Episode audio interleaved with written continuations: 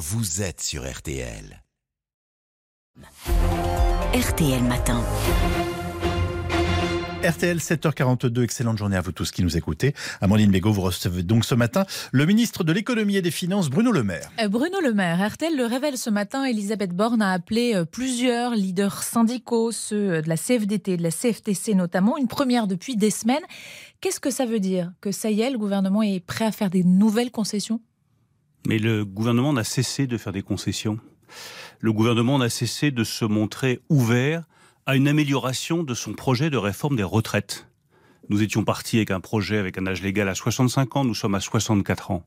Nous avons euh, mis en place un minimum de retraite qui devait concerner que les retraités qui partent à la retraite, il va concerner ceux qui sont à la retraite, ce qui fait que tous les retraités, sans exception, sont gagnants dans cette réforme et ceux qui ont des pensions de retraite les plus faibles verront leur pension de retraite revalorisée. Nous Même avons si avancé. Ce ne sera pas 1200 euros pour tout le monde comme on avait cru le comprendre au départ. Mais ça n'a jamais été ce qui a été dit euh, dès le départ. Quant à la pénibilité, qui était une des demandes fortes de la CFDT, nous avons mis en place un fonds de prévention de l'usure professionnelle. Sur les carrières longues, Elisabeth Borne, la Première ministre, a, fait une ouverture très importante en disant que ceux qui étaient partis, ceux qui avaient démarré entre 20 et 21 ans, eh bien ce serait bien 43 ans de cotisation et pas 44. Donc depuis des semaines, nous n'avons cessé de faire des preuves d'ouverture et des concessions. Mais les concessions, Amandine Bégaud, ne peuvent pas être à sens unique. Si nous voulons euh, effectivement euh, parvenir euh, à un accord, si nous voulons que les choses progressent, il faut que chacun fasse preuve du même sens d'ouverture que celui de la Première ministre et du gouvernement. Mais ça veut dire qu'il n'y aura pas de nouvelles concessions? Et nous verrons ce que sera le débat à l'Assemblée nationale.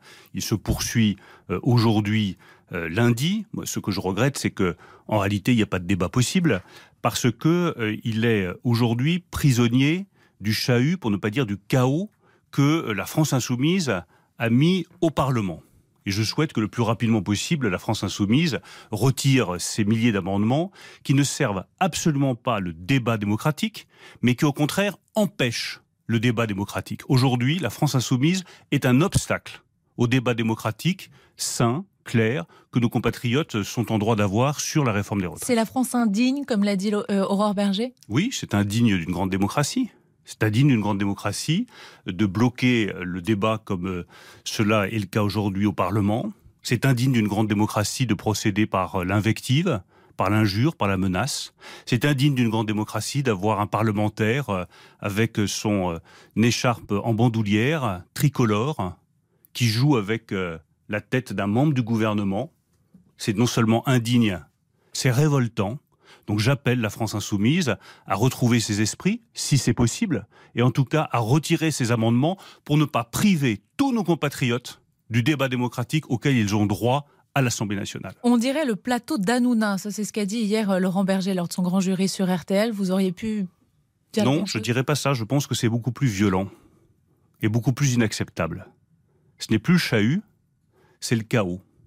Ce n'est plus le débat, euh, c'est la violence ce n'est plus euh, l'échange démocratique, c'est euh, les éclats assourdissants qui interdisent cet échange démocratique. Je le redis, aujourd'hui, la France insoumise est un obstacle au débat démocratique.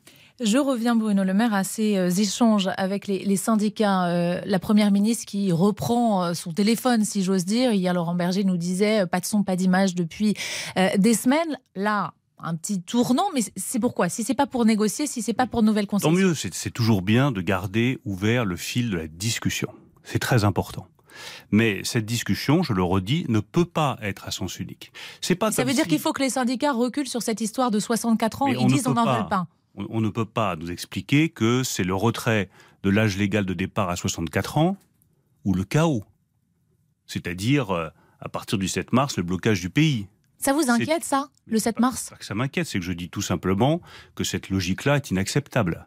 Nous, nous avons fait preuve d'ouverture, de concession. Nous avons écouté, nous avons entendu, nous avons amélioré notre copie. Nous laissons les parlementaires faire des propositions. Nous avons travaillé, par exemple, sur l'index senior. Et de l'autre, on nous dit, soit vous cédez sur votre réforme, soit c'est le blocage du pays.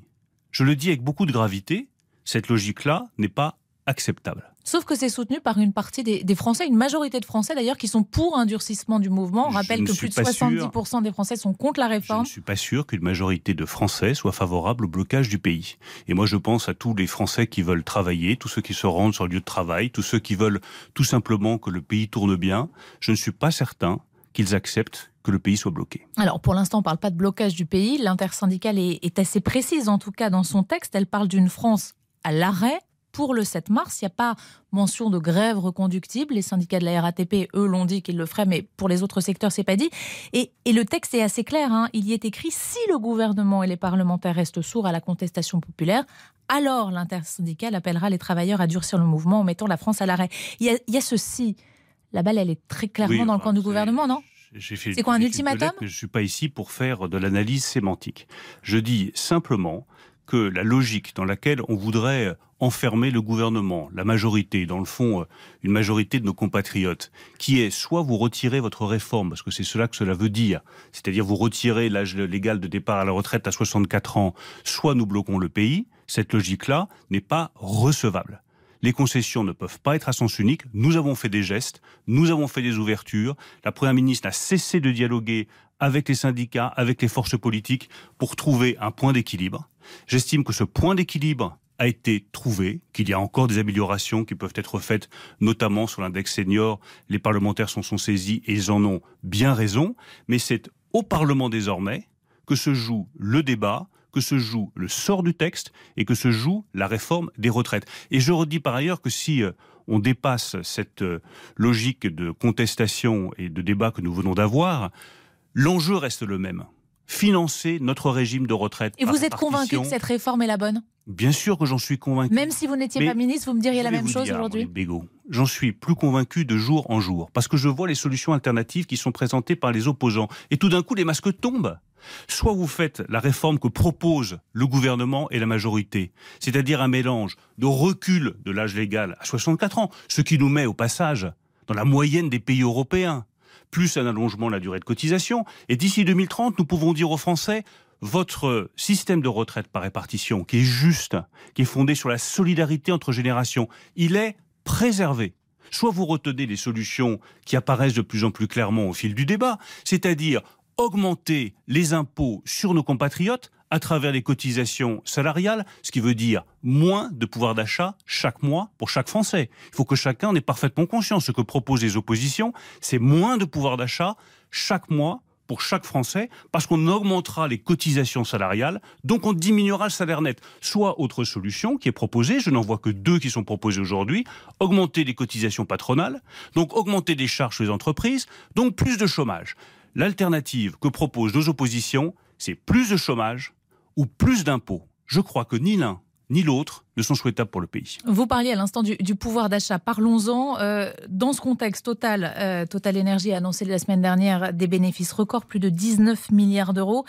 Euh, dans le même temps, les prix à la pompe repartent clairement à la hausse. Est-ce que vous demandez ce matin au patron de Total de mettre en place une nouvelle ristourne Il a évoqué cette possibilité. Est-ce que vous lui dites solennellement il le faut bah, Je lui dis simplement qu'il a fait des promesses et qui vont mieux en général que les promesses soient tenues. Ça veut dire qu'il faut une nouvelle ristourne. ça veut dire qu'il a promis qu'il ferait une remise. Je pense qu'il est bon que les promesses soient tenues par tout le monde, qu'on soit responsable politique, responsable syndical ou chef d'entreprise. Quel type de ristourne 20 centimes comme il l'avait fait à l'automne Ça, ce sera à lui de le déterminer. Ce que je peux vous dire en revanche, c'est que nous, le gouvernement, nous avons fait notre part du chemin. Nous avons mis en place une indemnité carburant travailleur. Euh, aujourd'hui, vous avez quasiment la moitié de ceux qui auraient droit à cette indemnité qui ne sont pas allés la chercher. Il y a 10 millions de personnes qui auraient droit. À oui, il y a quasiment la moitié qui ne sont pas allés euh, la chercher. Pourquoi Parce que c'est trop compliqué? Non, parce que je pense qu'il y a ceux qui croient qu'ils n'y ont pas droit alors qu'ils y ont droit. Je rappelle qu'un couple avec enfant qui gagne 3285 euros net par mois il peut avoir cette indemnité carburant travailleur de 100 euros. Donc nous allons prolonger cette indemnité. Elle devait s'arrêter fin février. Nous la prolongerons jusqu'à fin mars, de façon à ce que les millions de nos compatriotes qui y ont droit puissent aller la chercher prolonger donc euh, cette euh, prime. Euh, ça, vous nous, vous nous l'annoncez ce matin sur RTL. En revanche, il n'y aura pas de nouvelle ristourne du gouvernement. Ça, c'est ferme. Bah, vous avez une indemnité qui bénéficie à ceux qui travaillent. Je pense que c'est juste, je pense que c'est efficace. Je voudrais simplement que tous ceux qui y ont droit puissent la toucher. Donc nous prolongeons d'un mois. En hausse aussi les prix de l'alimentation, même si l'inflation semble ralentir ces dernières semaines, il y a beaucoup d'enseignes qui nous annoncent déjà de très fortes hausses pour euh, le mois de mars. Après les négociations avec les industriels de l'agroalimentaire, le patron de Lidl, par exemple, parle au moins 10% d'inflation dans ses magasins et il dit que ça pourrait même aller de 15 à 49% selon les, les rayons. On avait parlé d'un panier anti-inflation. Euh, au niveau du gouvernement, on en est où? Je souhaite continuer à discuter. Il verra le jour de distribution. On verra quelles sont les modalités, quelles sont les solutions. Vous savez, euh, moi je m'attache pas, je vous le dis, à la sémantique et aux mots. Je souhaite juste que pour nos compatriotes, ils puissent voir que les prix de l'alimentaire baisse, notamment sur un certain nombre de produits de première nécessité. C'est ce à quoi il faut parvenir. Est-ce que c'est un panier? Est-ce que c'est une autre solution? Toutes les solutions sont bonnes du moment qu'elles se voient dans le portefeuille de Elle vous inquiète ces hausses plus 10%, oui, bien sûr. plus 15%, 49% Bien sûr, la, hausse des prix d'alimentaire est pour moi un sujet de préoccupation majeur. Parce que quand vous devez nourrir une famille, euh, nourrir vos enfants, et que vous voyez que les prix alimentaires augmentent de 10, 15 ou 20% par rapport à l'année passée, c'est très dur à vivre. Donc oui, c'est une priorité, mais on apportera de solutions que si chacun s'y met, non seulement l'État, mais aussi les distributeurs. Là aussi, chacun doit prendre mais aussi les distributeurs qui doivent prendre leurs responsabilités, doivent faire plus et doivent faire mieux. Je rappelle la logique de la lutte contre l'inflation. Tout le monde doit y participer. Merci beaucoup, Bruno Le Maire. Merci à vous. Tous les retraités.